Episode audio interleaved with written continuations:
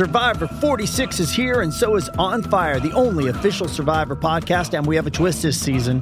The winner of Survivor 45, Dee Valladares, will be joining us every week. We're going behind the scenes of the biggest moments, the how and the why things happen, and the strategy and analysis you can only get from someone like me, a Survivor winner.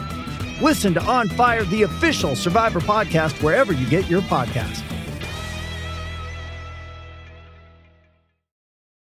This episode is brought to you by Paramount Plus. Get in, loser! Mean Girls is now streaming on Paramount Plus. Join Katie Heron as she meets the plastics in Tina Fey's new twist on the modern classic. Get ready for more of the rumors, backstabbing, and jokes you loved from the original movie with some fetch surprises. Rated PG 13. Wear pink and head to ParamountPlus.com to try it free. From sponsoring cultural events to partnering on community projects, creating youth programs to supporting first responders, at MidAmerican Energy, caring about our community goes beyond keeping the lights on. It's about being obsessively relentlessly at your service. Learn more at midamericanenergy.com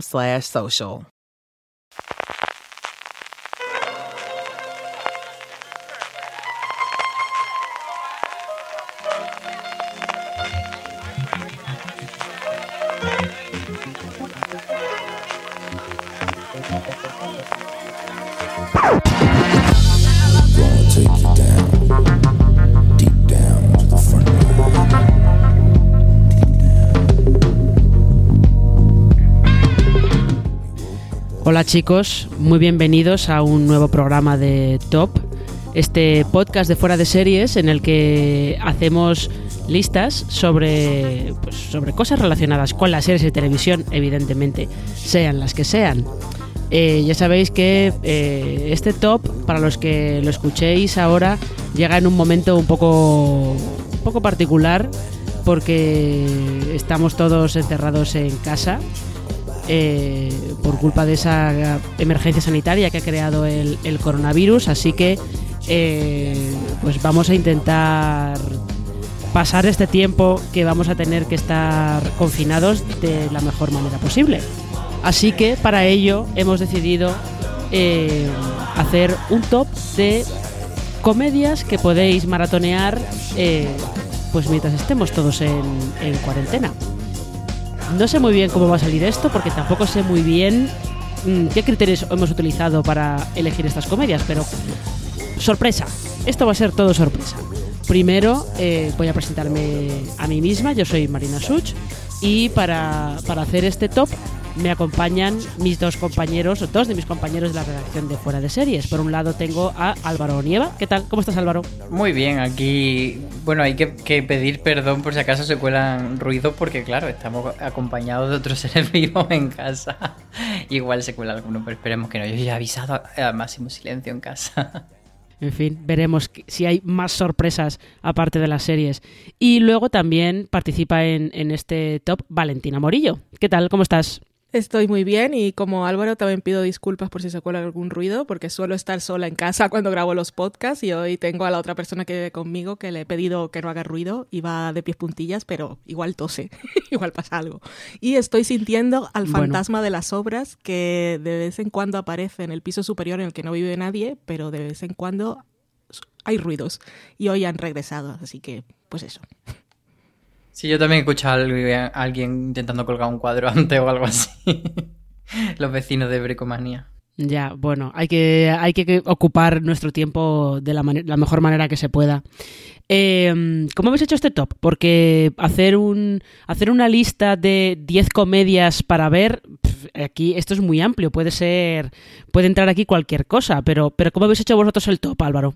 Bueno, la premisa no era solo, creo, yo he entendido, comedias para ver, sino que no fuesen tan típicas. Entonces, pues, mm, claro, yo iba teniendo ese diálogo conmigo mismo de, evidentemente, quitamos fuera todos los Seinfeld, todos los Friends, todos los Willy Grace, etcétera, pero luego había otras que era como en plan, ¿y esta es tan típica o no es tan típica? Por ejemplo, Mindy Project, pues, al final la he dejado fuera porque sí que me parecía eh, bastante típica. Y luego he quitado también cosas que habíamos recomendado en top reciente, por ejemplo, Miranda, Betty, eh, Future Man también la había recomendado yo hace poco. Entonces todo eso no quería reincidir. Entonces he ido haciendo una lista larga y simplemente pues eso, comedias que me han ido saliendo que me parecen chulas para volver a ver si las encontramos, porque puede que alguna mía no esté por ahí.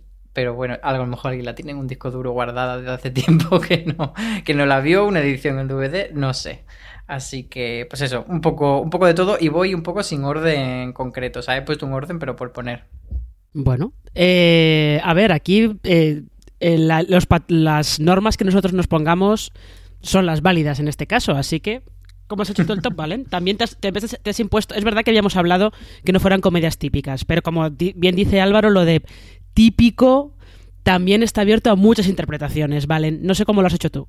Yo he intentado que no fueran las de siempre, porque a mí me preguntas por un maratón de comedia y te digo The Office, por ejemplo, que es un maratón largo y te vas a reír mucho, pero he asumido que esa ya la tiene la gente controlada. Pero yo tampoco veo cosas rarísimas del mundo y no voy aquí a recomendar la última comedia de Islandia que revolucionó la televisión de aquel país, porque no la he visto. Así que pues son un poco curiosidades o de esas que no recomiendo constantemente, aunque sí hay unas de las que he hablado mucho porque me gustan y me parecen buenas comedias y también tengo la impresión de que no las está viendo la gente masivamente. Y he intentado que se pudieran ver de forma legal en España. Las he confirmado. Y ahí están. Ya, yo también he, he buscado que estén disponibles en alguna plataforma de streaming o en algún servicio de vídeo bajo demanda de, los operadores de, de televisión de pago. A lo mejor alguna se me ha escapado, ¿eh? porque yo pienso que todavía está disponible y ya no lo está. En ese caso, perdón. Pero yo también he intentado que no sean las comedias de las que, acabamos recomendando siempre. A lo mejor a- alguna se me ha terminado colando porque a mí me, gus- me gusta mucho y he decidido ponerla en el top. Y como decimos siempre en este caso, los tops son nuestros y podemos hacer con ellos lo que- lo que queramos.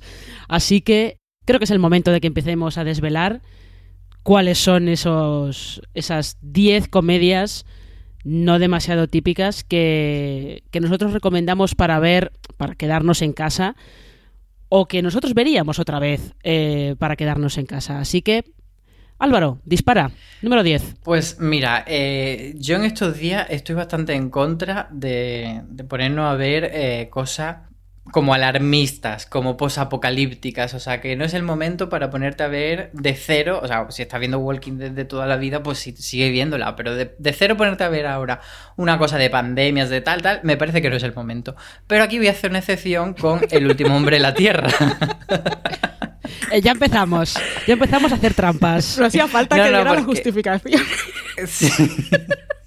Porque el último hombre en la Tierra sí que me parece que, puede tener, aunque sea una serie, pues eso, pues apocalíptica, de un hombre que se encuentra solo en, en el mundo después de que un virus precisamente haya arrasado con toda la población, me parece que tiene ese punto cómico que estamos sacando también nosotros en esta pandemia, de decir, bueno, vamos a verle e- ese otro lado, de hacer memes, de mandarnos chorradas por WhatsApp, etcétera. Entonces, esta serie eh, se emitió eh, en Fox eh, entre 2015 y 2018, aquí se vio en Fox España. Y es sobre eso, sobre un hombre que está solo en el mundo, va poniendo carteles de hay alguien vivo en Tucson, Arizona, por todo Estados Unidos para que la gente vaya a tal. Y bueno, esto es un mini spoiler y es que al final pues no está solo evidentemente porque es muy difícil mantener una serie con un único hombre haciendo una serie, además durante cuatro temporadas que duró y poco a poco pues va llegando gente allí, van desarrollándose pues una serie de tramas casi familiares y vas viendo cómo van haciendo, rehaciendo su vida van asaltando supermercados, van, tienen un casoplón, pero se pelean, tienen relaciones de amor, de odio, etcétera. Y bueno, una comedia, pues eso, situada en un entorno que ahora, pues, nos resulta un poco más cercano. Eh, la piscina, ¿de qué llena la piscina él? ¿De, de margarita o de, o de vodka? Nunca me acuerdo. No me acuerdo, pero sí, era algo así. Sí, eso para, para que veáis a lo que se dedica el protagonista del último hombre en la Tierra. Eh, Valen, ¿cuál es tu número 10? Mi número 10 no es una serie que os va a permitir hacer un maratón larguísimo durante toda la cuarentena, pero puede ser una que pongáis ahí en medio de otro gran maratón y os limpie un poco el paladar. Lo digo porque son solo 10 episodios y ninguno de ellos supera los 20 minutos y hay algunos que son incluso de 10. Esta es una curiosidad, es una cosita muy pequeñita, se llama Drama World, mundo, mundo drama, está en Netflix. La protagonista es Liv Henson, que a ella la vimos, bueno, la vio la gente, yo no, en Santa Clarita Diet, creo que era la hija de los protagonistas, y yo la vi recientemente en la película El Escándalo. Pues bueno, eh, esta chica interpreta a Claire, que es una jovencita de unos 20 años, que tiene una vida muy corriente y trabaja, creo que con su padre, ahora no me acuerdo, en una cafetería o algo así, y ella tiene una súper gran pasión y es súper fan de una serie, como somos cualquiera de nosotros, y aquí estamos hablando de series. Pues ella tiene, es súper fan de una serie, no se pierde ningún episodio, los ve tal como salen y le grita a la pantalla a los personajes como si fueran personas. Yo no sé si vosotros hacéis eso, yo sí. Entonces, esta chica tiene la suerte de que un día, por cosas de la vida, de la magia y de la fantasía de la televisión, eh, traspasa la pantalla y aparece en el mundo de las series, en mundo drama y ella tiene una misión porque, ah, bueno, tengo que decirlo, ella es fan de una de estas series coreanas. Así que This holiday, whether you're making a Baker's Simple Truth turkey for 40 or a Murray's Baked Brie for 2, Baker's has fast, fresh delivery and free pickup, so you can make holiday meals that bring you all together to create memories that last. Baker's, fresh for everyone. Free pickup on orders of $35 or more. Restrictions may apply. Choose from a great selection of digital coupons and use them up to five times in one transaction. Check our app for details. Bakers, fresh for everyone. Si sois fans de este tipo de series la vais a disfrutar mucho más porque ya conocéis todos los códigos. Y si tenéis curiosidad por ese tipo de series, esta serie va bien como introducción porque os cuenta un poco cuáles son todos los tropos de siempre. Total, que la chica llega al mundo drama y tiene una misión y es que va mal algo con los protagonistas, los protagonistas no saben que son personajes, ella sí, y ellos aún no se han besado y pasa que en las series estas coreanas, que si en una comedia de estas románticas no se han besado los protagonistas para el final de la temporada, la serie se cancela. y ella tiene que evitar que su serie preferida se cancele. Y es una cosita muy adorable, muy simpática, muy meta. Ella va por ahí con un manual de los clichés narrativos y, y, y ya está. Eh, es súper divertida y, y muy mona. Y eso que os digo, que son solo 10 episodios, muy cortita, y, y ahí está, como curiosidad. Drama World en Netflix. Yo quiero hacer un, un, inciso que es que cuando Valen ha dicho que ella no ve cosas raras, a mí me ha parecido. Mmm, yo creo que sí, y ya con esta. Pero esta, esta es, mira, esta de los primeros años de, de, los primeros años, cuando recién llegó Netflix, creo. Y era como una curiosidad pues y era cortita. No me y la nada.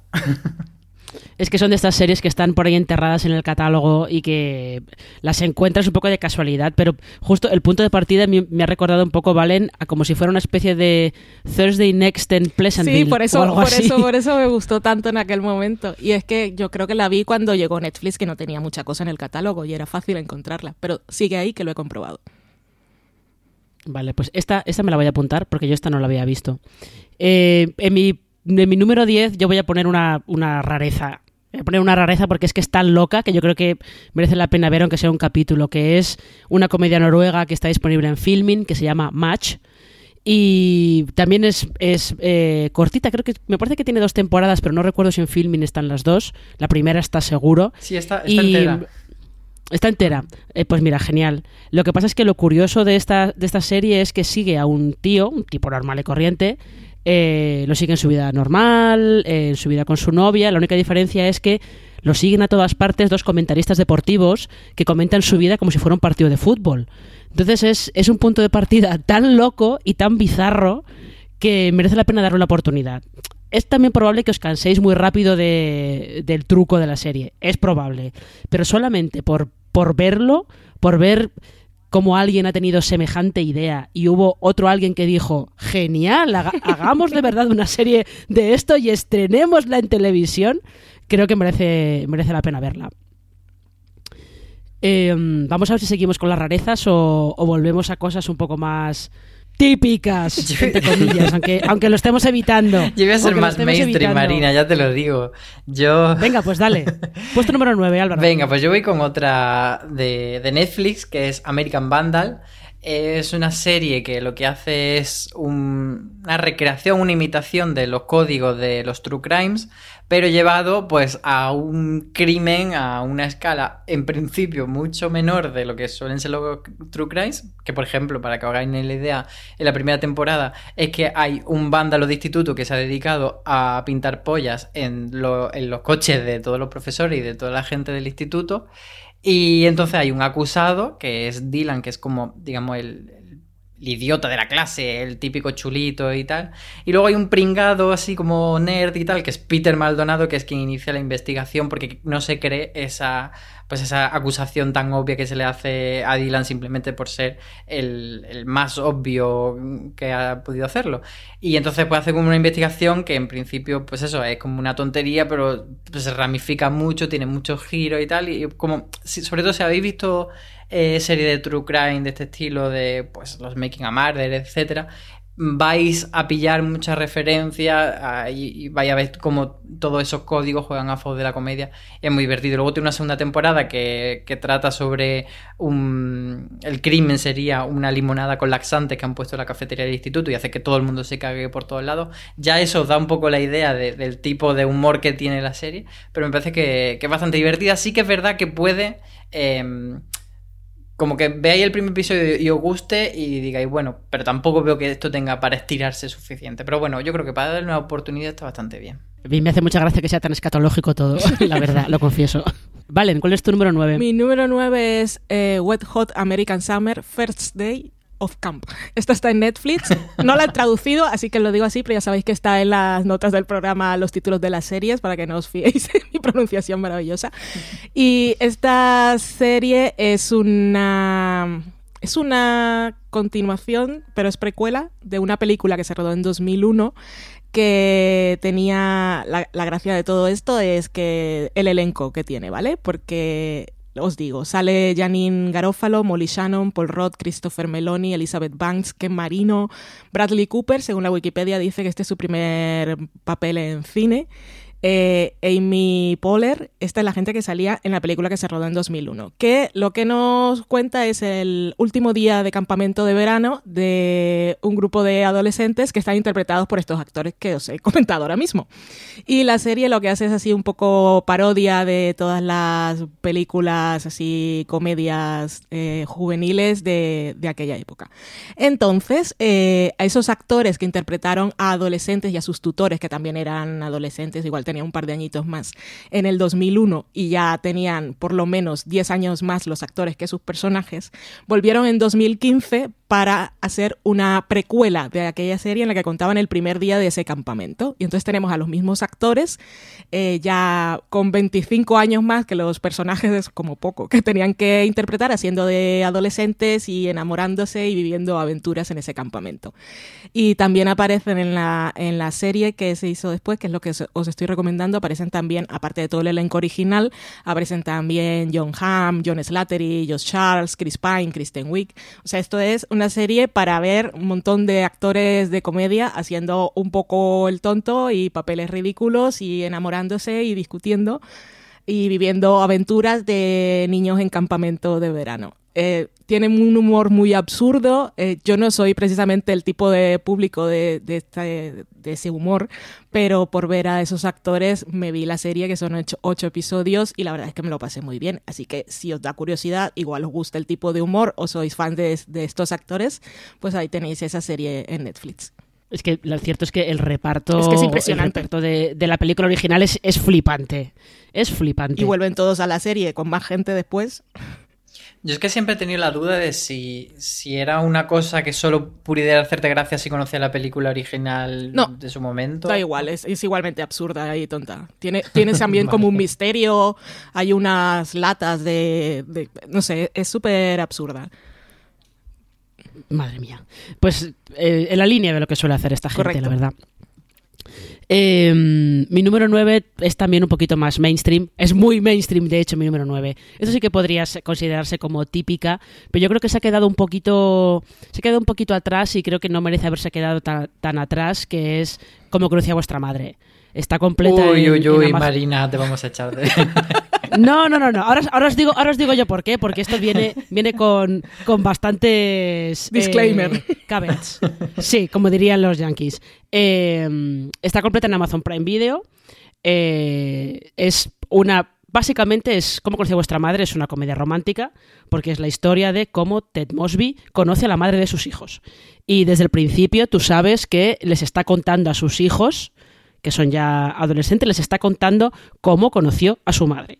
La gracia que tenía esta serie en 2006, 2006, sí, en 2006 que fue cuando se estrenó, es que jugaba con eh, la manera de narrar un poco que tenía como si fuera perdidos, como quien dice, ¿no? Porque iban dejando pistas de, puede ser que este paraguas amarillo fuera el que Ted encontró en tal sitio, fuera el de la madre. Ah, pues puede ser.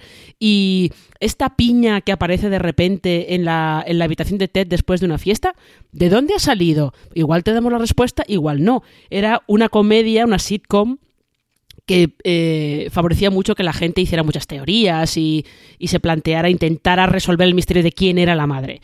Que eso al final acabó jugando en su contra. Lo mismo que acabar teniendo muchas temporadas acabó jugando en su contra. Porque eh, las primeras, sobre todo yo creo que las tres o cuatro primeras, es de verdad, es una comedia romántica, es divertidísima. Eh, tiene también un reparto que, que visto ahora es como eh, bastante, bastante notable porque estaba por allí, bueno, eh, Neil Patrick Harris, que ya era conocido, está Jason Segel, Alison Hannigan, eh, Josh Radnor y Kobe Smulders. This holiday, whether you're making a Baker's Simple Truth turkey for 40 or a Murray's Baked Brie for 2, Baker's has fast, fresh delivery and free pickup, so you can make holiday meals that bring you all together to create memories that last. Baker's, fresh for everyone. Free pickup on orders of $35 or more. Restrictions may apply. Choose from a great selection of digital coupons and use them up to five times in one transaction. Check our app for details. Baker's, fresh for everyone. Si estás buscando un buen podcast de análisis y debate en tu idioma, te invito a que escuches Pulso y Péndulo. Yo soy Carlos Curbelo. Y yo soy Fabiola Galindo. Todos los jueves analizamos temas de actualidad en Estados Unidos y Latinoamérica. Fabi y yo no siempre estamos de acuerdo, pero sí tenemos un objetivo común. Queremos servir como antídoto contra las noticias falsas y la polarización. Pulso y Péndulo. Busca nuestros episodios en Apple Podcast, Spotify o en tu aplicación favorita.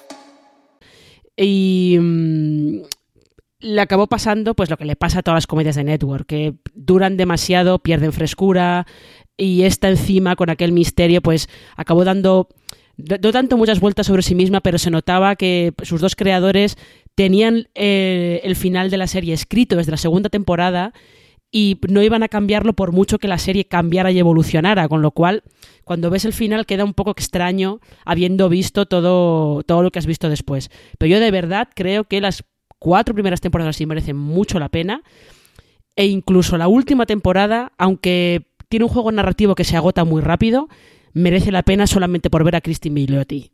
De verdad, lo creo. Vale, no, Ya nos lo- ha podéis, convencido. podéis Marina, echarme ¿no? si queréis.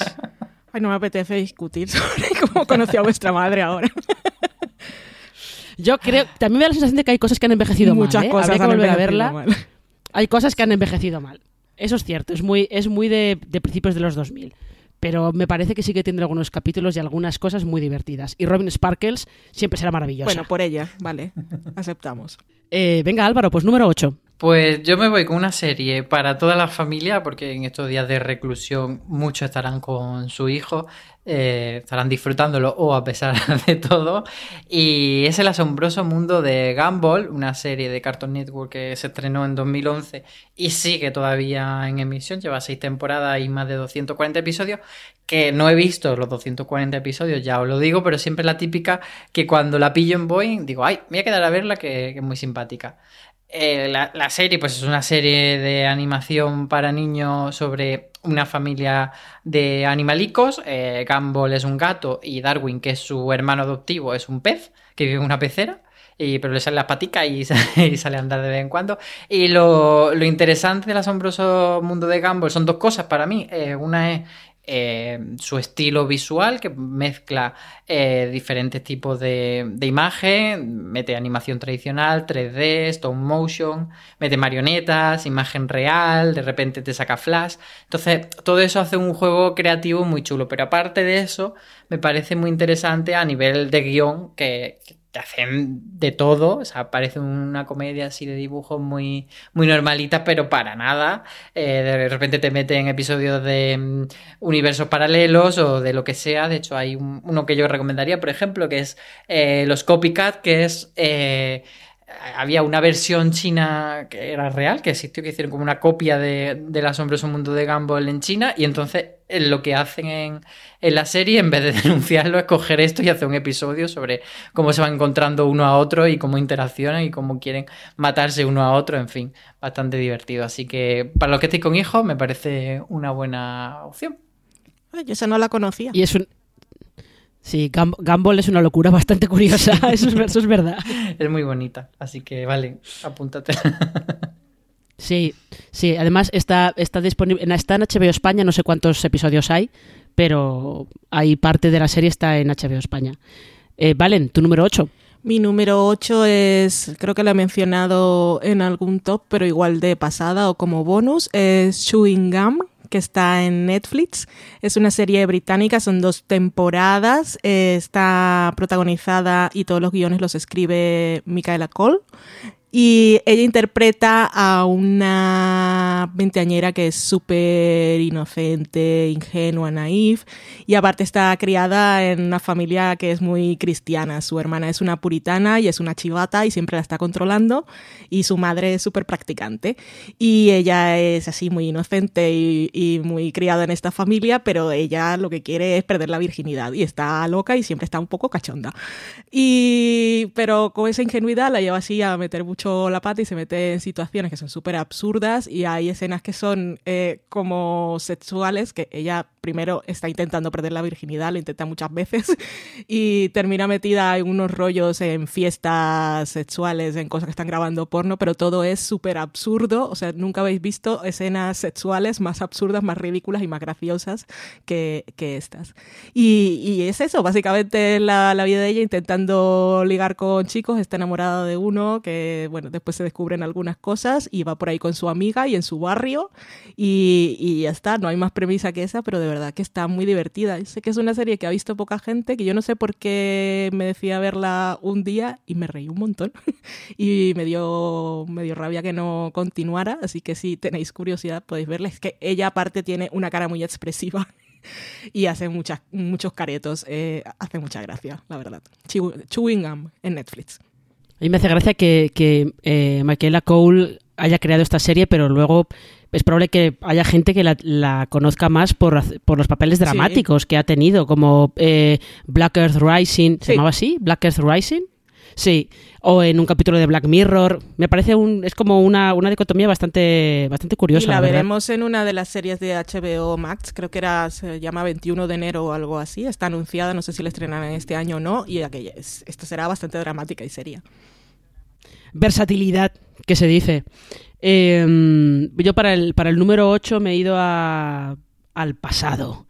Me he ido a a pues, finales de los 80 más o menos con una, una serie que está en Amazon Prime Video y que es eh, bastante incorrecta, que es Matrimonio con Hijos. Es, es un poco como si fuera los, cuando se dicen que no existen los Simpson en imagen real, es mentira. Matrimonio con hijos es los Simpson en imagen real. Creo que un par de años antes de que se estrenaran los Simpson. Porque los protagonistas son una familia de clase trabajadora que son un puñetero desastre eh, en el que el padre es eh, pues Homer, ese es básicamente el nivel, la madre eh, lo único que hace es fumar y tener siempre el pelo con la laca y bien arriba. Y los hijos pues son tontos directamente, los hijos directamente son tontos. es curiosa porque ahí puede, se puede ver a Ed O'Neill, Katie Sagal y Christina Applegate en los papeles que los hicieron famosos directamente. Y como digo, es una comedia bastante burra, bastante incorrecta eh, y que eh, tuvo una racha en la que yo recuerdo haberla visto en la 2 porque la repetían constantemente por las tardes. Ahora no, es, no está tan en el imaginario colectivo porque no, no está tanto, no se repite en los canales de comedia, pero eso está en Amazon Prime Video, no recuerdo si está entera, porque son muchas temporadas, no sé si son 10 u 11, pero, pero ahí, ahí la tenéis y creo que merece la pena merece la pena, ¿eh? sobre todo por ese tipo por ese tipo de humor bruto, para que veáis que había gente que hacía ese tipo de humor a lo padre de familia mucho antes de que, de que lo hiciera padre de familia. Ya, a veces lo hacía hasta mejor. También os digo que es de finales de los 80, con lo cual lo mismo, habrá cosas que seguramente no hayan envejecido del Si era incorrecta en Eso su que en momento, cuenta. imagínate ahora. Exactamente, era muy, era muy bruta, pero era muy bruta, lo que estaba bien es que era muy bruta, era muy consciente de que sus protagonistas eran bastante eh, despreciables, bastante mezquinos, y de ahí venían muchos de, muchos de los chistes, en que ellos eran bastante mezquinos, con lo cual, pues bueno. Yo, Ma- Marina, ¿te puedo poner un añadido a, a matrimonio con hijos? Claro, diga usted. Yo eh, quiero recomendar, eh, si la gente vuelve a ver matrimonio con hijos o le tiene cariño, hay un episodio en Futurama que como Katie Sagal era precisamente la que le ponía la voz, la actriz Katie Sagal, que era la prota de Matrimonio con Hijos, le ponía la voz al, al personaje de Lila, hace un episodio homenaje a Matrimonio con Hijos y sale Lila con el famoso cardado ese gigante de, de Peggy y bueno, es bastante divertido. Ay, no me acuerdo de ese episodio. Es que además, daos cuenta que ellos se apellidan los Bundy, como Ted Bundy. como el asesino en serie Ted Bundy. Es que, es que, en fin, para que no comenta. Eh, vamos a por el número 7, Álvaro. Dispara. Pues yo voy con otra que quizá en su momento no era desconocida, pero sí que con el paso del tiempo no, ha tenido el, reconocimiento que otras de su generación, de su camada. Eh, hablo de Cougar Town, que es una serie que eh, durante un tiempo estuvo en Rakuten, ahora no sé si sigue y otro... Es de estas que van dando tumbos por los catálogos de las plataformas, ahora mismo no sé si está. Y en su momento también se emitió en España a través de Cosmo. Y es una serie que, que tiene un, nacimiento curioso, eh, porque aparte de crearse como la, la nueva serie de Courtney Cox, a mayor gloria de ella y todo centrado en su personaje, pues el- lo que significa Cougar Town, las Cougar son, digamos, las mujeres eh, maduras que se enrollan con jovencitos. Y esa era prá- prácticamente la premisa de la serie en su primer episodio, pero Luego cambió por completo. Yo creo que serían como dos, tres, como muchos episodios los que tenía esa premisa tan centrada en ese rollo de ella se- liándose con, con jovencito y descubriendo su vida después de- del divorcio y poniéndose las pilas. Todo eso eh, queda totalmente aparcado y se convierte en una serie de, de grupo de amigos eh, súper divertido, con una dinámica muy graciosa en la que están eh, sus dos mejores amigas que son Ellie y Laurie, interpretadas por Krista Miller y Busy Phillips, que se odian entre ellas, pero las dos aman al personaje de Jules, que es el de Courtney Cox, y entonces están como ahí haciendo piña, está también el ex marido, está el nuevo novio, está su hijo, y todos se reúnen siempre o en el bar a beber mogollón, que beben mogollón de vino, o eh, hacer un juego que es el, penny can, que es tirar un, penique a una lata, y es la cosa más absurda, pero es el momento, el momento más adorable de la serie, cuando lo tiran y dicen, en inglés decían penny can, y en español en la lata, que era un poco rara esa traducción. Pero era muy adorable. Y, eso es lo que digo, que, que es una serie que, que no es que sea desconocida, pero sí que como quedó ahí un poco eclipsada pues, por los Mother Family y otros del momento. Este eh, Bill Lawrence, que es el, el- creo que es el creador de, de Cougar Town, decía que mm, el cambio ese que di- cuenta Álvaro que hubo a la mitad de la primera temporada venía inspirado porque Courtney Cox realmente queda con sus amigos en su casa a beber vino. y a partir de ahí, ala, listo. Además hace muchos juegos de con ese rollo de que la serie había cambiado porque ellos quisieron eh, cambiarle el título porque decían es que ya no es Cougar Town, es que esto es otra cosa y el canal donde se emitía que era ABC no les dejaban entonces en la cabecera que era una cabecera muy cortita que salía Cougar Town siempre ponían un faldoncito debajo como no nos dejan cambiar de nombre de la serie o todavía nos llamamos Cougar Town Eh, La verdad es que era muy divertida. Eh, Valen, eh, número Mi 7. número 7 es Crashing, pero la de Netflix, no la de HBO, y es decir, la de Phoebe Waller-Bridge, la bueno, ya sabéis que es Phoebe Waller-Bridge, no lo voy a explicar. Y esta fue su, su primera serie. Esta la escribió y la rodó antes que Fleabag, aunque se estrenaron con pocos meses de diferencia. Y muchas cosillas de que vimos luego en Fleabag y todo ese espíritu y el, el tipo de personaje y el tipo de conflictos están también en esta serie, aunque esta es un poco más tradicional, podríamos decir, sin serlo del todo. Y lo, Crashing se trata de un grupo de veinteañeros que viven juntos, son compañeros de piso, pero no compañeros de piso, sino que ellos viven, eh, son guardianes de propiedad de un hospital, que es una cosa que se lleva en el Reino Unido y es que cuando hay edificios públicos o incluso privados que están abandonados, se los dan en un alquiler más bajo a jóvenes que se comprometen a cuidarlos y protegerlos y pueden vivir ahí pagando menos que lo que pagarían en un pisazo. Eh, pero estos jóvenes que están aquí, pues cuidar mucho ese hospital no, porque montan muchas fiestas. Pero no va de eso. A, a este grupo de jóvenes llega de repente Lulu, que es Waller Bridge, llega ukelele en mano y con una energía así muy incontenible como es ella, y desestabiliza todas las dinámicas del resto del grupo, porque ella conoce a uno que ahora tiene novia, y bueno, hay un lío.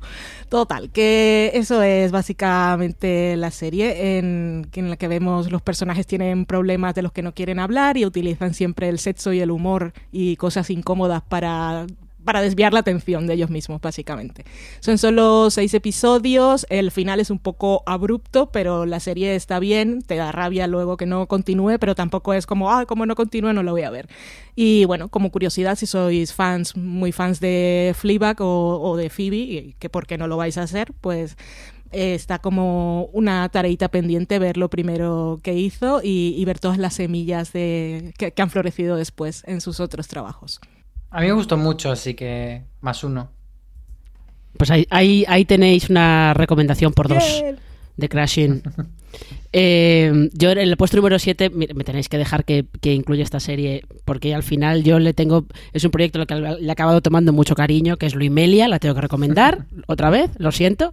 Además, pero ahora se puede recomendar porque la temporada ya ha terminado en A3 Player Premium y no voy a decir nada más porque ya he hablado mucho de esta serie es eh, la historia de amor entre Luisita y Amelia, que son dos personajes que viven de amores para siempre, pero en el 2020, eso ya lo sabéis todo. Eh, es muy cortita, porque son seis capítulos de 10 minutos cada una, y es muy divertida, es muy fresca, sus dos protagonistas tienen una química brutal, y eso, lo que pasa es que os la vais a liquidar en media mañana o en media tarde, pero bueno, oye, para desengrasar de otros maratones un poco más intensos, siempre viene bien. Y como ya he hablado mucho de Luimelia, dejamos esta serie aquí y pasamos al puesto número 6. Dale, Álvaro. Pues me voy con una serie del canal FX que se hizo en 2011. Aquí creo recordar que se emitió en Fox España y se llama Wilfred. Wilfred es un perro y... Pero, ¿qué pasa con este perro? eh? Aquí viene la injundia. El, el prota de la serie en realidad es Ryan Newman, que es el personaje que interpreta Elijah Wood, que es un joven abogado que está como pues eso, con una vida de mierda. Y de repente, pues, cosas de las drogas y tal, empieza a ver a su perro Wilfred no como un perro normal, sino como un hombre disfrazado con un disfraz bastante cutre de perro. Y entonces, eh, de ahí surge como una relación bastante divertida en la que el perro de algún modo le ayuda a sobrellevar la vida y no acabar suicidándose a Ryan, pero bueno, tiene ahí como una dinámica eh, medio filosófica, medio porrera, medio ahí de, convivencia. Y, todo también va intentando eh, que si ligarse a su nueva vecina, tal, Wilfred pues a veces le ayuda, a veces le pone en situaciones todavía más ridículas. Y, explora muy bien el, personaje de patético que a Elijah Wood se le va súper bien y, está bastante divertida. Eh, la serie está creada por Jason Gunn, que es el actor que hace de, del perrete y es una, una, adaptación de una serie australiana de homónima del mismo nombre que se emitió unos años antes y luego pues eso se hizo la versión estadounidense. Ay, Wilfred, se me había olvidado por completo que existía esta serie. Hay que ver. Fíjate. Eh, Valen, número 6. Antes quería hacer un más uno por tu Luimelia. Sabía que lo ibas a poner. Creo que fue la primera que escribí. y dije, bah, Marina la va a poner. pues se me había ¿Ah, olvidado, sí? ¿eh? La he tenido, le he añadido después. sí, Le he añadido sobre la Pues marcha. mira, bueno, de todas maneras no me ha fallado. Mi sexta es una de la que de la que he hablado bastante en, en algunos tops, bueno, tampoco tanto. Es Cheats Creek, que fue esa serie que de la que oímos hablar todos cuando salieron las nominaciones a los Emmy en 2019. Y es que mm, mucha gente no se ha decidido a verla o igual empezaron a ver algunos episodios y dijeron, pues no era para tanto. Y es que sí es una de esas series que necesita de unos cuantos episodios para mostrar todo su potencial y para ir más allá de la premisa, que la premisa es que una familia muy adinerada pierde todo su dinero y terminan en un pueblo de mala muerte eh, que era un pueblo que su padre, que el padre de la familia le había comprado a uno, a su hijo como regalo porque le hacía gracia el nombre, que le sonaba a caca. Y ya está. Ahí tenemos a esta familia ahora venida menos, que los dejan vivir gratis en, en el motel del pueblo. Y padre y madre viven en una habitación y los dos hijos, que ya son mayores, eh, comparten la otra. Y es gente que nunca había ni pasado una Navidad juntos, pues ahora están ahí viviendo casi en cuatro paredes. Y si el arranque os pareció lento o no era tan divertido como había prometido toda la crítica de Estados Unidos y os preguntáis si luego mejora, la respuesta es sí. De verdad que los personajes dejan de parecer arquetipos, evolucionan las dinámicas y, y hay muchas tramas y tiene más espacio la gente del pueblo y, va muchísimo más allá de la premisa.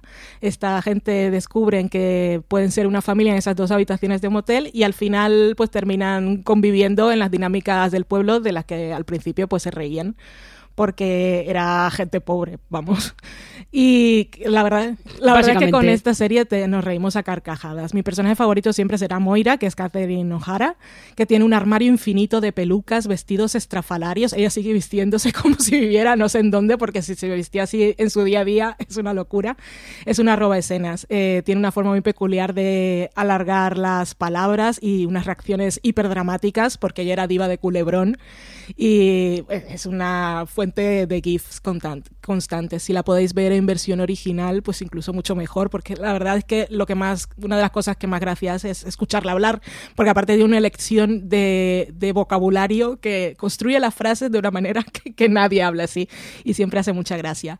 La hija eh, siempre está contando anécdotas rocambolescas de sus múltiples y variadas e internacionales aventuras amorosas que siempre sorprenden a sus padres porque dice, pero no tenías 15 años y, y a nosotros también y en realidad pues eso, te ríes mucho, eh, la, los secundarios del pueblo están muy bien. This holiday, whether you're making a Baker's Simple Truth turkey for 40 or a Murray's baked brie for 2, Baker's has fast, fresh delivery and free pickup, so you can make holiday meals that bring you all together to create memories that last. Baker's, fresh for everyone. Free pickup on orders of $35 or more. Restrictions may apply. Choose from a great selection of digital coupons and use them up to five times in one transaction. Check our app for details. Baker's, fresh for everyone. Si estás buscando un buen podcast de análisis y debate en tu idioma, te invito a que escuches Pulso y Péndulo. Yo soy Carlos Curbelo. Y yo soy Fabiola Galindo. Todos los jueves analizamos temas de actualidad en Estados Unidos y Latinoamérica. Fabi y yo no siempre estamos de acuerdo, pero sí tenemos un objetivo común. Queremos servir como antídoto contra las noticias falsas y la polarización. Pulso y Péndulo. Busca nuestros episodios en Apple Podcast, Spotify o en tu aplicación favorita. Y mmm, hay cosas curiosas. Por ejemplo, hay un momento en el que sacan un VHS con instrucciones eh, como, bueno, con recomendaciones de cómo comportarse en el entorno laboral.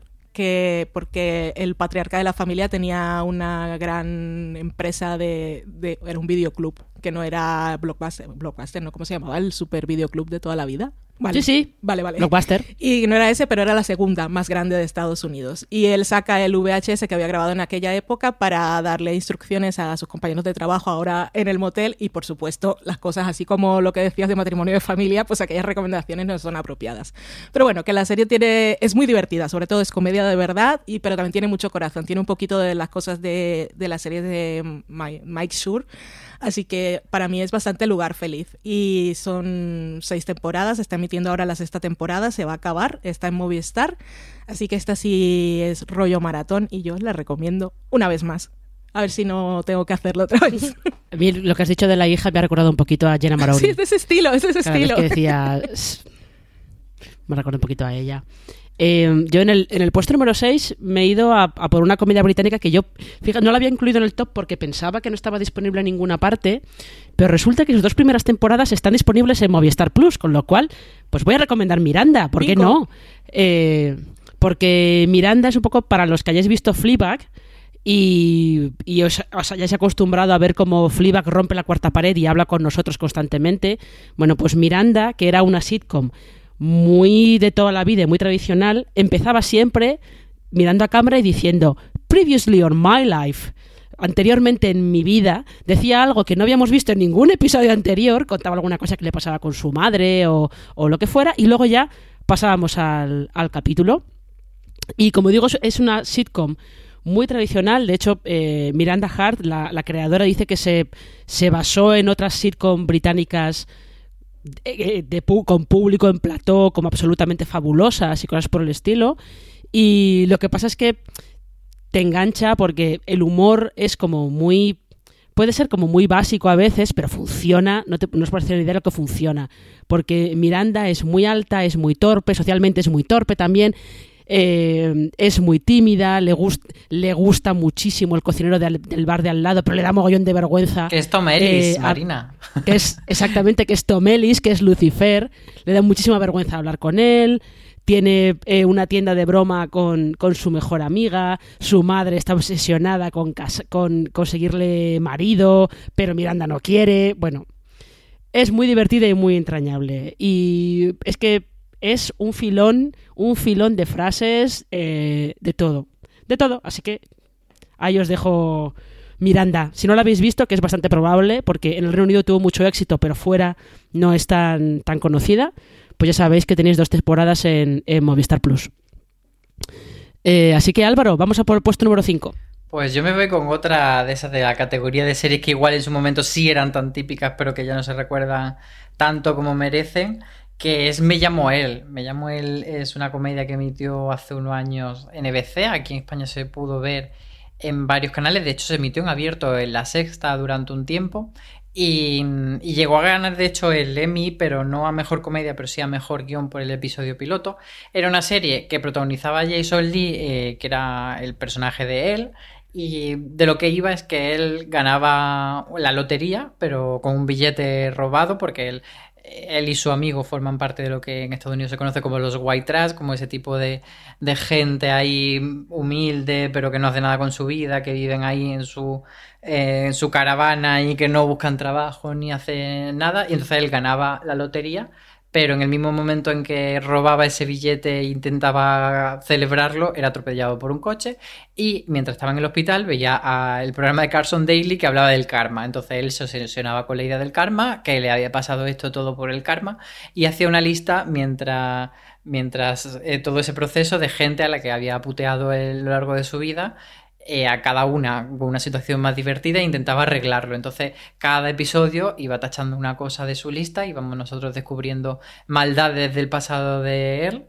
y cómo la intentaba arreglar con la ayuda de su hermano, que era uno de los personajes más divertidos, que era Randy, que era como eh, el típico que, que, no le da la cabeza para nada. Y yo sobre todo estaba encantado con, con Joy, que era su exmujer, que la interpretaba Jason Priestley de una manera fabulosa. Y, luego yo creo que lo que más ha quedado es el gif de, del hombre cangrejo eh, poniendo cara de asco, que la gente lo usa mucho ahora en, en, Twitter, pero yo creo que no se recuerda tanto Me llamo él. Y ya de paso voy a recomendar la otra serie de, de Greg García, el, que es el creador de Me llamo él, que es Racing Hop, que también se estuvo emitiendo durante un tiempo aquí en, Fox España y que mmm, era bastante simpática y tal, y quizá no tuvo tampoco una repercusión enorme, pero yo creo que la gente que la vio sí que le cogió cariño. Sí, esa la, la gente que la, que la vio recuerda a Racing Hop con cariño, eso sí que es verdad. Vale, eh, número 5. soy de las que recuerda Racing Hop con cariño. Qué mona era la nena. eh, mi número 5 es Insecure. Está en HBO España. Eh, nos tiene que dar la tercera temporada en algún momento de este año, por favor. Y está creada y protagonizada y los, y los guiones son suyos y creo que dirige algún episodio Isa Rae. Y la serie nos cuenta las experiencias de unas veinteañeras que viven en Los Ángeles desde la perspectiva de Isa Y Molly, que son las mejores amigas de la universidad. Ahora llevan unas vidas un poco diferentes. Molly es abogada, trabaja en una firma así de mucho dinero, pero está un poco estancada, como que nunca termina de ascender. Y por su parte, Isa trabaja así en, empresas que son un poco más como rollo ONG o que trabajan para la comunidad, pero también se encuentra ahí con una barrera y que ve que las empresas, esas empresas no hacen todo lo que deberían. Pero a Isa también le gusta cantar y rapea, sobre todo en la primera temporada, tiene unos temazos como Broken Pussy, que es maravilloso. Y por ahí las tenemos, pues son ellas dos, sus aventuras, sus romances, sus cosas de amigas. El grupo de amigas está, hay otros, otras dos chicas que también están muy bien, cuando se van de fiesta son maravillosas.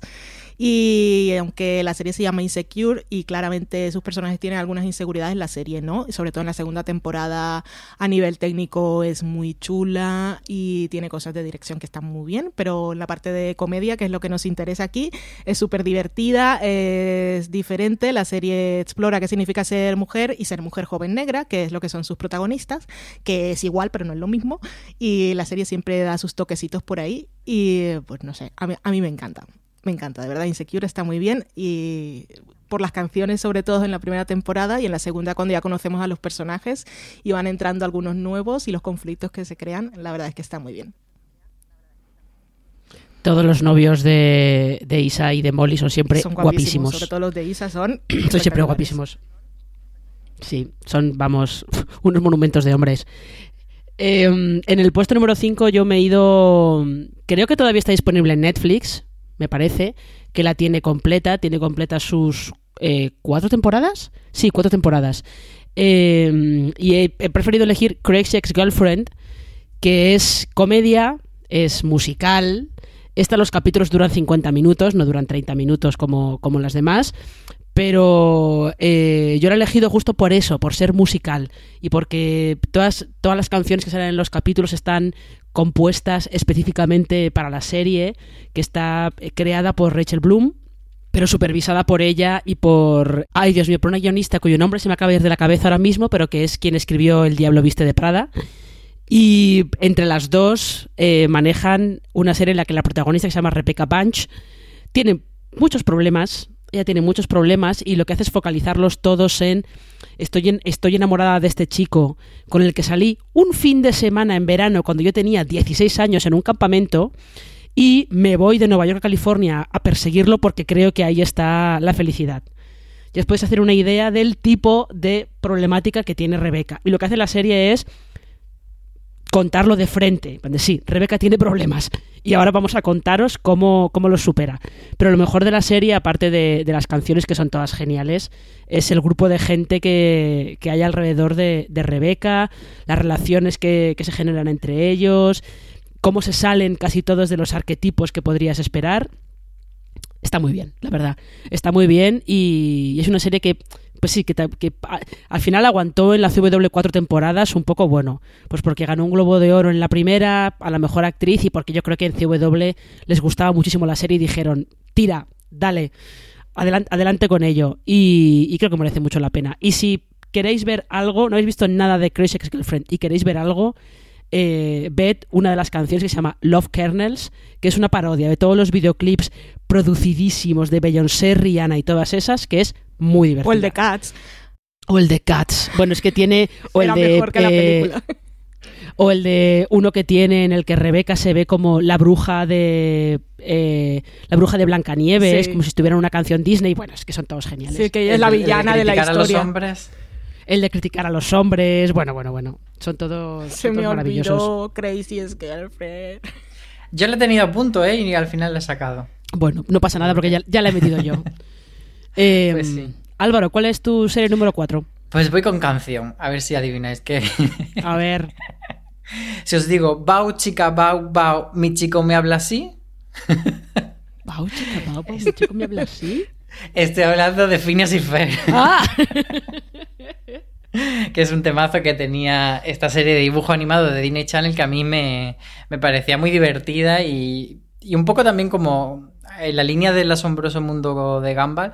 Es de esas series que tú desde fuera dices, bueno, pues una serie más de dibujo para niños y cuando la ves dices, jolín, qué tramas tan guays tiene. Tiene una broma recurrente muy graciosa y bueno, para quien no la conozca es eh, la vida de Phineas y Fer, que son dos hermanos, uno de ellos adoptivo, y luego está también su hermana Candance, y tienen un ornitorrinco que es eh, secretamente el agente Pi, que es un agente secreto que tiene que eh, salvar el mundo de un supervillano. Y bueno, pues todos se van viendo ahí enredados en, aventuras y Phineas y Fer normalmente tienen que hacer eh, diferentes aventuras, pero eh, el Rinco es el que acaba solucionándolo todo sin que ellos lo sepan.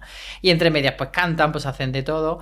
Y también me venía muy bien para, para este top porque básicamente la premisa de Phineas y Fer y lo que dice la canción, no la que he cantado yo, sino la de cabecera, es que están 100 días de vacaciones y entonces durante esos 100 días pues tienen mucho tiempo libre y tienen muchas cosas que hacer. Entonces la serie es en el verano, entre, entre clase y clase, pues todo lo que van haciendo y de hecho la, la, letra de la canción principal pues dicen cosas que pueden hacer que a lo mejor a la gente le inspira como bañar un mono con gel, escalar la Torre Eiffel o buscar los sesos de Frankenstein bañar un mono con gel. Sí, eso es lo que, eso es lo que necesitamos hacer en estos, en estas semanas que se nos vienen, que se nos vienen por delante de, cuarentena, sí señor. Eh, Valen, número 4. Buena recomendación la tuya, Álvaro. Yo me identifico mucho con Candance, sobre todo con, con, mi gato, que a veces cuando estoy trabajando comienza a darme la vara y a tocarme el hombro con la patita. Y cuando voy a grabarlo con el móvil para mandárselo a Dani, de, el gato no, no, me deja trabajar, en cuanto lo enfoco con el móvil se pone de espaldas y dice, ¿por qué me estás molestando a mi mujer? Yo no estoy haciendo nada. En fin. A ver, mi cuarta es Fly of the Concourse, que está en HBO España. Es una comedia musical mira, como la de Marina. Esta es autoparódica. Eh, los protagonistas son Brett y Jemaine, que son Brett Mackenzie y Jemaine Clement, que interpretan a versiones de sí mismos, porque eh, este dúo musical existe en la vida real. Pero ellos lo que hacen es eh, contar la historia de cómo estos jóvenes de la música folk indie eh, de Nueva Zelanda se van a Nueva York con la esperanza de triunfar en el mundo de la música. Y para cumplir su sueño tienen a un manager que en realidad es empleado del consulado de Nueva Zelanda, que los atiende ahí en su tiempo libre, que no tiene ni idea de cómo funciona el mundo de la música y siempre les está haciendo sugerencias ridículas y apuntándolos a bolos en los que no les pagan y les pasan cosas tontas. Sale también por ahí Kristen Schall, que es la fan número uno del club de fans de Fly of the Concourse, que es un club de fans que solo tiene un miembro y ella es una acosadora. Y ahí tenemos a estos dos desadaptados que eh, tienen a su propia Yoko, intentan modernizar su imagen, graban algunos videoclips, hacen giras, todo es muy ridículo y muy absurdo. Y a diferencia del Brooklyn hipster que vemos en muchas series, pues estos viven en un pisito de mala muerte y van contando el dinero a ver si pueden comer. Y pues es eso, es una cosa de desadaptados, pero lo mejor de es que es una comedia musical y siempre hay música, que las canciones de Fly of the Concourse son geniales, yo hay algunas que sigo cantando. Y mm, los, es que los vídeos son, son muy buenos. Eh, los, es un poco como, más o menos sería como lo de Crazy's Girlfriend, porque los pensamientos y los sentimientos de los dos protagonistas se convierten en videoclips que revisitan diferentes géneros y estilos, desde David Bowie, el pop de los 80, rap, reggae, lo que queráis, con letras muy ingeniosas, con rimas que son ridículas pero, la pero como música está muy bien. Y también ruedan algunos videoclips especiales. Eh, para la gente así más curiosa, eh, Michel Gondry dirigió un episodio de la quinta temporada que está muy bien y también todos los videoclips que salen en, en ese episodio. Y por ahí aparece gente como de estrellas invitadas, aparece John Turturro, Lucy Loles, mmm, Kristen Wiig, Patton Oswalt, no sé, está, es, es muy curiosa, es comedias cortitas, son dos temporadas. Y si os gustan las cosas así de comedia musical, la verdad es que Flavio de Concourse está muy bien. The Humans Are Dead. yo la sigo cantando estos días, la he cantado dos veces ya. sí, esa, esa canción es, es, genial. Y el vídeo es eh, buenísimo. El vídeo es maravilloso. Eh, en el puesto número 4 yo aquí me he ido a una comedia un poco distinta porque es más una comedia negra pero con un personaje que está en, el centro, que está en una situación bastante... que podría dar para un drama muy serio, que es Flack. Es esta serie que protagoniza eh, Anna Paquin y que aquí eh, Cosmo tiene que estrenar la segunda temporada, pues no creo, no creo que tarde demasiado a lo largo de este año. Y eh, la protagonista, como digo, es Anna Paquin, que es una relaciones públicas americana que trabaja en Londres y ella es una fixer, ella se dedica a resolver crisis de, imagen. Lo que pasa es que eh, los famosos a los que tienen que resolver esas crisis de imagen, pues generalmente son lo peor. Y eso acaba dando, acaba dando para bastantes situaciones cómicas, sobre todo teniendo en cuenta también a la jefa de la agencia, a su compañera, a su compañera de trabajo y a la becaria. Eh, a mí me parece muy divertida, pero entiendo que es una comedia que a veces tira un poquito hacia el humor negro y que la situación personal del personaje de Anna Paquin no es exactamente la alegría de la huerta. Pero bueno, merece, la pena, es un, es un, poco, es un poco diferente. Eh, vamos a entrar en el podio. Vamos a entrar en el podio. Vamos a ver, Álvaro. Desvela. Número 3. ¿Cuál es la primera serie que está ahí en tu podio? Pues me veo con otra serie que prometo que estaba en, streaming hace poco en, aquí en España, pero creo que ya no lo está. Estuvo en Rakuten y estuvo en Amazon, es Happy Endings, una serie que estrenó el canal ABC en el año 2011 y que tuvo tres temporadas. Y que una serie que no comenzó tampoco haciendo mucho ruido, pero al final se destapó como esa. O sea, durante un tiempo hubo muchas series que intentaron ser la nueva Friends. Y esta casi sin pretenderlo fue la nueva Friends. Mm, yo creo que la que mejor puede ostentar ese título. Porque una serie que al final, eh, bueno, tiene una premisa que parte con eh, una chica que se iba a casar y ya no y tal, como un poco típico, pero bueno, que todo eso se dibuja y queda al final, pues es una serie de un grupo de amigos, de seis amigos, que de hecho yo creo que hay algún episodio en el que ellos se hablan y se dicen, no, tú serías Phoebe, no, no, yo sería Rachel. Como que hacen así ese juego de, de, del hecho de ser seis como Friends y, eso, y ser un poco una dinámica parecida, porque también es una, serie en Nueva York. Pero bueno, es bastante más actualizada, es muy loca y tiene como una dinámica eh, muy chula. Y yo me quedo sobre todo con, con la que está más loca, que es Penny, que es muy divertida. Y, bueno, un poco así con, todos, pero bueno, y con Elisa también, que era eh, luego la, actriz que hemos visto en, ahí lo diré, en Futureman. Y bueno, eso, que es una serie como de dinámicas de amigos bastante divertida y, que hacen bastante locura y que os puede hacer felices, como dice el título de la serie. Sí, era, podía ser muy tonta, pero es verdad que acababa siendo también entrañable, la verdad. Eh, Valen, número 3. Muy fan yo de Happy Endings también. Número 3. Mi tercera es Better Things, que está en HBO España. Es una serie que he recomendado algunas veces, pero la he puesto aquí porque igual no es lo primero que piensa la gente, como es una comedia, me lo voy a poner, porque no es comedia de jiji jaja, pero es muy lugar feliz. A mí esta es la serie que me hace sentir más cositas. Y aquí tenemos a Pamela Adlon, que es interpreta, es un poco su vida ficcionada. Ella interpreta a una actriz de 50 años que vive en Los Ángeles y que tiene tres hijas a su cargo. Y es una actriz, pero. This holiday, whether you're making a Baker's Simple Truth turkey for 40 or a Murray's baked brie for two, Baker's has fast, fresh delivery and free pickup, so you can make holiday meals that bring you all together to create memories that last. Baker's, fresh for everyone. Free pickup on orders of $35 or more. Restrictions may apply. Choose from a great selection of digital coupons and use them up to five times in one transaction. Check our app for details. Baker's, fresh for everyone.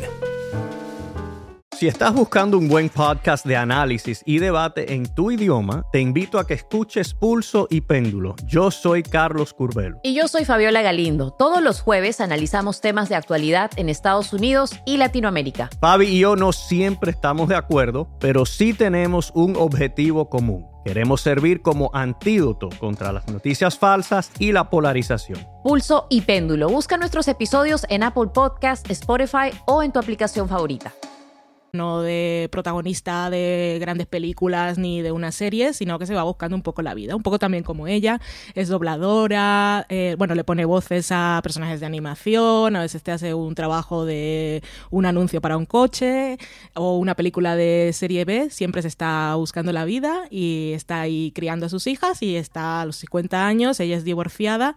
Eh, llevó eh, su, el abogado que contrató para el divorcio, lo llevó un poco mal, o su marido contrató uno mejor, total que ella tiene que pagarle pensión a su marido, y las hijas a veces extrañan al padre y ella tiene que aguantar que este hombre venga, que es bastante despreciable, no porque las maltrate ni nada, sino porque es un poco vividor.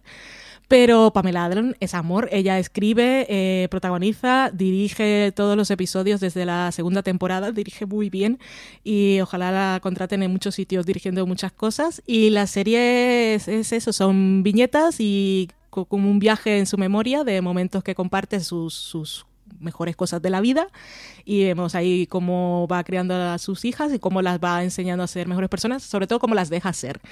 Y es un- una cosa que me pasa mucho con esta serie es que me hace pensar en aún que yo tengo una idea, que no sé si es equivocado o no, pero yo siento que fui una adolescente bastante tranquila y que no di mayores problemas en mi casa.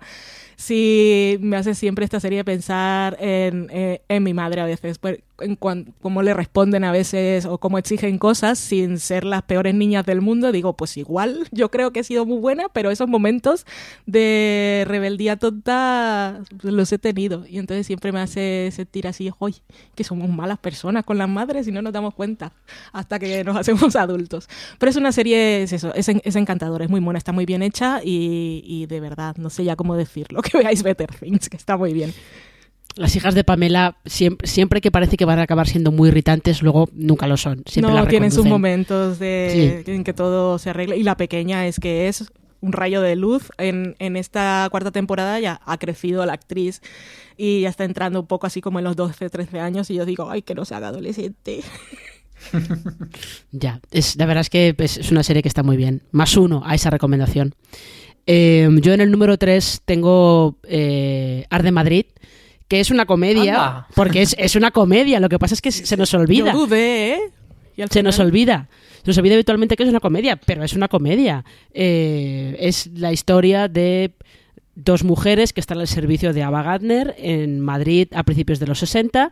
Eh, esa Ava Gardner que se lo bebía todo, se tiraba a todos los hombres que, que se cruzaban por su camino y la libertad con la que ella llevaba su vida, que era la libertad de la que no disfrutaba en Hollywood, por cierto, pero la disfrutaba en la España franquista, es la que no tienen las dos mujeres que trabajan para ella porque ellas están pues sometidas por toda esa eh, esas normas sociales y esa presión del régimen para que las mujeres estuvieran siempre eh, pues eh, al servicio de- del marido. Además, de hecho, una de las dos mujeres pertenece directamente a la sección femenina, con lo cual todavía tiene más tiene más cargas encima, como quien dice. Es divertidísima, tiene frasazas como esa, ese ya clásico de iglesia no directo fiesta. Si no la habéis visto, la tenéis que ver porque es eh, genial. Es una pena que esa anunciada segunda temporada nunca se vaya a hacer, pero se queda en una temporada que es muy redonda y que termina, termina muy bien. Así que ahí tenéis mi recomendación en el, en el número 3. Cancelo el resto de mi top por, por tema de- Fíjate que sí que pensé, mira lo que has hecho, pero sí que me parece una recomendación más obvia. A ver, sí, muy bueno, bien traída. a ver cuál es tu recomendación en el puesto número 2, Álvaro. Pues es una serie que esta sí me temo que, que no se puede ver ahora en España y que nosotros la dimos cogiendo semana a semana un avión a Estados Unidos para verla allí, que era Screen Queens, esa obra máximamente petarda de Ryan Murphy, que yo siempre he tenido la teoría de que era una, una propuesta que hicieron como temporada de American Horror Story, pero vieron que se salía del petardeo máximo y dijeron vamos a hacerle una serie aparte y al final es eh, pues eso, muy en la línea de American Horror Story pero más llevado a la comedia eh, sobre una fraternidad de universidad en la que eh, haciendo digamos homenaje a, los láser típicos pues hay una serie de asesinatos y, suceden por unas tramas bastante divertidas en las que están intentando por un lado pillar al asesino, pero por otro lado pues haciendo las típicas cosas de instituto y siguiendo con su vida a pesar de que todo sea muy loco, no cierra la universidad. Y tenemos un elenco maravilloso con, con, con todas las Chanel, que eran las protagonistas. Y, y yo la verdad es que me, me lo pasé pipa. Sí que es verdad que la segunda temporada eh, no era tan buena, la podéis ahorrar, pero la primera me parece redondísima. Y en Mar Rover, como esa Chanel número uno, está increíble. Eh, sí, la, la verdad, la verdad es que sí. Solamente voy a decir Ariana Grande contando por Twitter cómo la están asesinando. Spoiler, Maravilla. pero sí. Sí, pero bueno, hijos míos, ya a estas alturas, eh, ya, ¿qué más da? Sí. ¿Qué más da? Eh, Valen, número dos. Mi número dos es The Comeback, que está en HBO España. Son dos temporadas. Es una serie de 2005. Cuando esta serie llegó, aún las cosas, el falso documental en la comedia aún no se había explotado. Está creada por Michael Patrick King, el creador de Sexo Nueva York, y Lisa Kudrow, que es la protagonista. Ella interpreta aquí a Valerie Cherish, un personajazo de la vida. Y ella, eh, Valerie, fue una actriz que lo fue todo en los 90. eh, es un poco nos recuerda a que fue Phoebe en Friends. Es una cosa muy meta. Y ella se prepara ahora eh, para. Va a volver a la televisión a protagonizar una nueva serie mucho más moderna. Y lo que hace es que tiene a un equipo de gente que va siguiendo su día a día para rodar un reality que sirva como el making of de su comeback el comeback de Valerie a la televisión. Y los que hacen el reality, como buena gente que sabe hacer reality, pues no se pierden un detalle de su vida, la siguen constantemente y captan sin ningún tipo de pudor toda la vida de la actriz, que además no está pasando por sus mejores momentos. Es una serie que es una sátira del Hollywood más televisivo, que es muy divertida, pero también es muy incómoda y a veces te da un poco de cosica. Y, pero el personaje de Valerie es muy complejo. Ella, por un lado, es una superviviente, pero también se mete en muchos jardines ella sola. Por, ya sea por aparentar, por no mostrarse débil, a veces es un poco hipócrita. Bueno, Lisa Kudrow está aquí maravillosa. Y a mí esta serie es que me encanta y de vez en cuando me acuerdo de ella y digo, es que es joya perdida de la televisión y mucha gente no la ha visto y tenéis que verla. Eso sí digo, puede ser muy incómoda a veces, pero pero es que está muy bien, vale muchísimo la pena verlo. Y todas las cosas que hay de eh, el personaje va a los estudios, bueno, a los estudios, a las oficinas de HBO y están todos los pósters de grandes series por ahí. Es muy meta, muy meta la serie. Salen muchísimos actores como estrellas invitadas y, si os gusta la sátira de televisión y nos dan cosica los documentaris así que son un poco incómodos y queréis ver una buena serie que no habéis visto nunca, pues ahí está. En HBO España, dos temporadas de Comeback. Pues nada, además los papeles tipo Valerie Sherry son los que se le dan mejor a Lisa Kudrow, Sí, sí. la verdad. Con lo cual, eh, yo en el puesto número 2 tengo Flight of the Concords y como, como Valen ya ha hablado mucho de ella, yo no voy a decir nada más, es verdad, está muy bien, las canciones son súper divertidas eh, y esto tan, tan de poca monta que acaba haciendo, acaba haciendo mucha gracia. Pero eso Valen ha hablado mucho de ella, con lo cual vamos a pasar directamente al puesto de honor, al número uno de nuestra lista. Álvaro, dale. Pues fijaos que es una serie de la que me acuerdo un poco de la trama, pero me acuerdo mucho del sentimiento de gustarme mucho la serie cuando la vi en su momento. Es Dear Gently, eh, Agencia de Investigaciones Holísticas, una serie que eh, de BBC, que aquí la tuvimos en Netflix y que tuvo dos temporadas. Vuelvo a, recomendar una serie de Elijah Wood, persona más adorable del universo. Y, y él no es el prota en este caso porque Dirk es Samuel Barnett, que es el investigador que, pues eso, lo que dice el título es que él cree, este investigador, eh, en lo holístico, que digamos que todo está conectado y entonces, por un lado, él va deduciendo cosas, pero por otro lado se, se ata mucho a, creer que todo hay una casualidad y una causalidad en el universo y que todo está relacionado. Y entonces tiene un método súper peculiar y súper extravagante. Y Dirk, eh, sabe, perdón, y Elijah Wood es el pringado que, que va, digamos, arrastrado por Dirk en toda esta investigación por una serie de, circunstancias se ve involucrado con el personaje y le va siguiendo por todos lados, pero un poco si- sin ver por dónde le vienen las cosas. Y sobre todo eso, que es una serie como muy pintoresca, quizá puede ser eh, que haya gente que entre en su, en su humor y en su propuesta y gente que se quede fuera, porque no es, digamos, para todo el mundo, pero a mí me parece bastante recomendable y bastante, pues eso, como tiene un punto entre entrañable, entre divertido, entre pintoresco, entre original, que puede ser, pues eso que buscábamos en este top de algo diferente. Ah, Diferente, desde luego, es Sí. esa serie. diferentes. ¿Y cuál es, cuál es tu número uno, Valen? Mi número uno es mi último descubrimiento. Yo a los tops siempre llego con el juguete nuevo, como cuando había visto Succession y la puse en el número uno de las mejores series de HBO de la historia. Yo siempre soy así. Y ahora la serie que he visto estos días es de HBO también, está en HBO España, es High Maintenance, que es una antología. Eh, que mm, yo había leído cosas muy buenas de la serie, pero al final nunca le había prestado atención me decidí porque vi a los actores en los vídeos estos de Bill Series contando un poco su vida. Eh, es una historia curiosa porque ellos eran, estaban casados cuando empezaron a hacer la serie, que antes era una web serie, y se divorciaron entre la primera y la segunda temporada y hay cosas muy meta. Pero bueno, la serie que es una antología, el punto en común de la serie es el protagonista en este caso, que es uno de sus creadores, que interpreta a un vendedor de marihuana y sus derivados a domicilio. Es un poco como Uber, pero siempre es él, lo llamas cuando necesitan María y él va.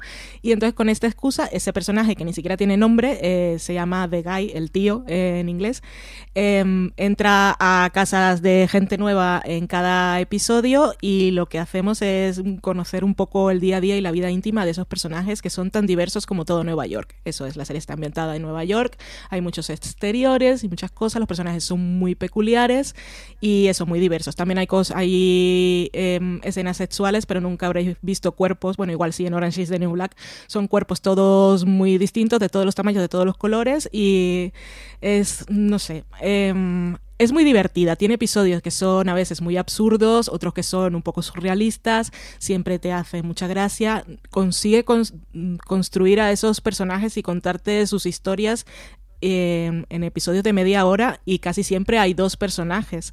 Y pues eso, para eso hay que tener talento y siempre lo consigue. Y esos dos personajes pueden estar conectados, eh, que puede que se crucen en algún momento durante el episodio o puede ser simplemente una conexión temática de que ambos personajes estén pasando por una situación más o menos similar.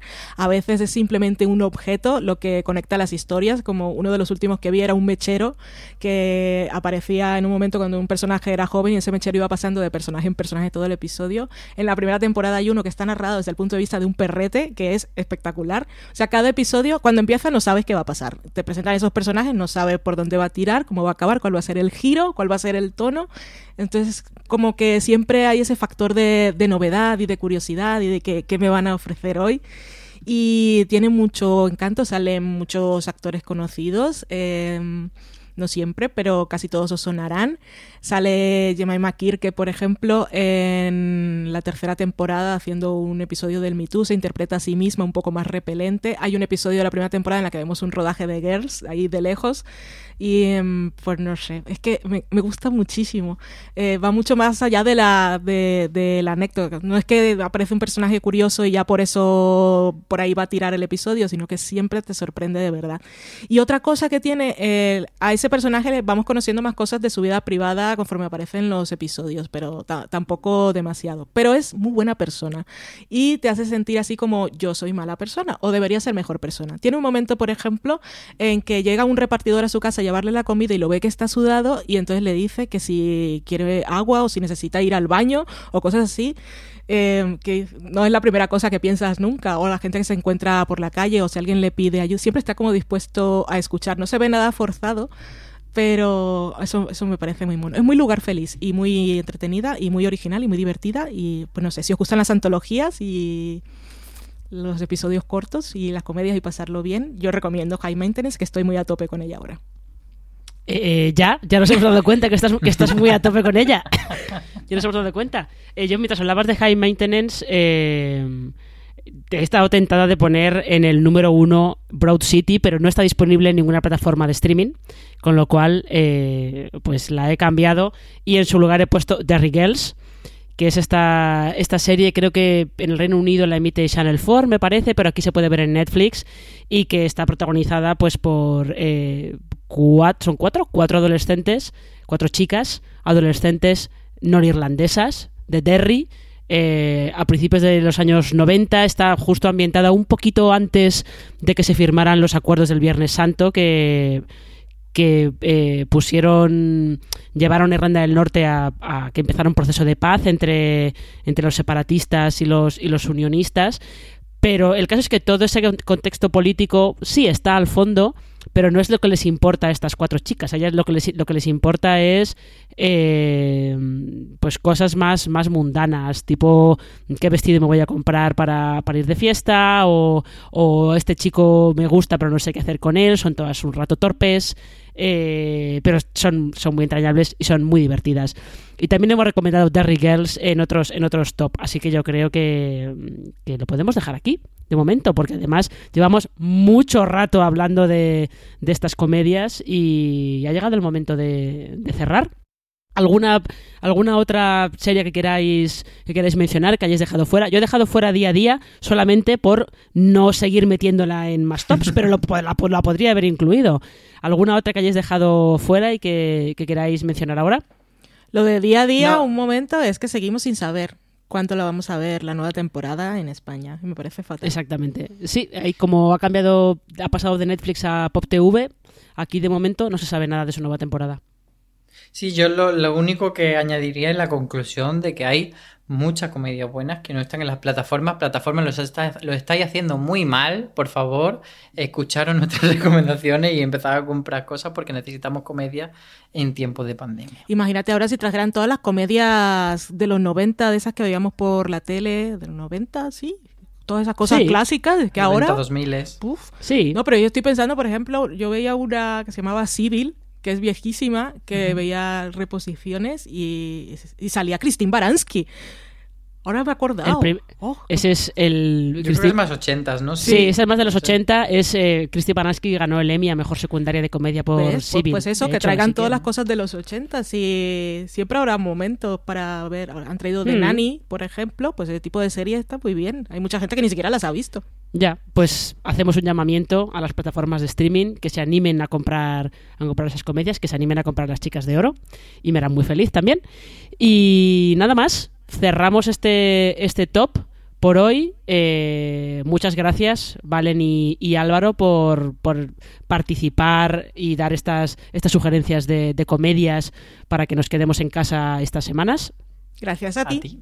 Y ya sabéis, hay mucho más contenido de, de audio y, y, que podéis leer en la web de Fuera de Series, en fuera de series.com. Podéis encontrar nuestros podcasts en el canal Fuera de Series. Podéis encontrarlos en iTunes, Evox, Spotify, eh, Apple Podcasts, en, en, los reproductores que utilicéis habitualmente para encontrarlos.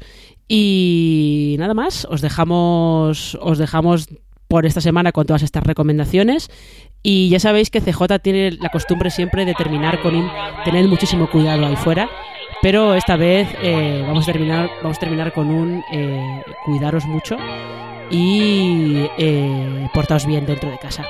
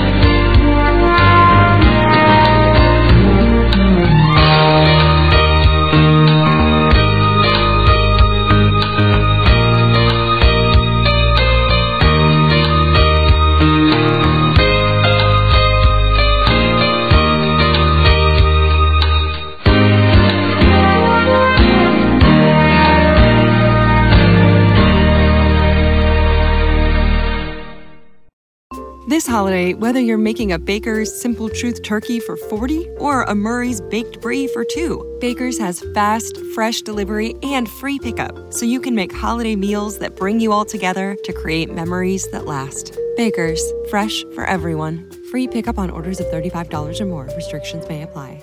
Choose from a great selection of digital coupons and use them up to five times in one transaction. Check our app for details. Baker's, fresh for everyone.